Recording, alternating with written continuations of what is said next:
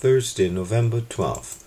Rise up, my love, my fair one, and come away, for lo, the winter is past. Song of Songs 2 10 to 11. Winter is coming. 4. Winter is not forever. Christ is coming.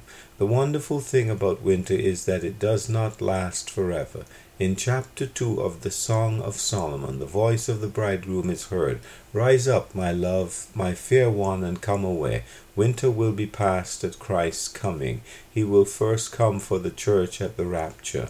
Then, after a period of tribulation, through which a remnant of Israel will be saved and delivered, he will appear in great power and glory. This will inaugurate his glorious millennial reign, the times of restoration of all things. Acts 3:21. Indeed, the flowers appear on the earth. The time of singing has come.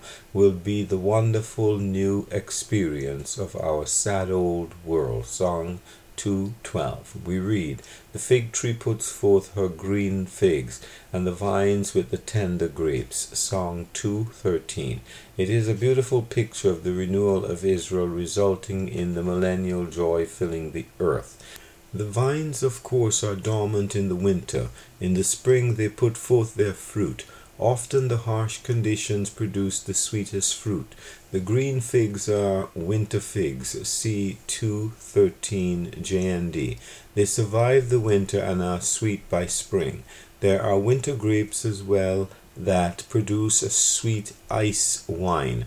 Winter season can be hard with its cold barrenness, grey skies, and bitter winds. This is not the case only in the prophetic view of things, but also in our personal lives. We can pass through seasons of trial. Things can look dark with no end in sight.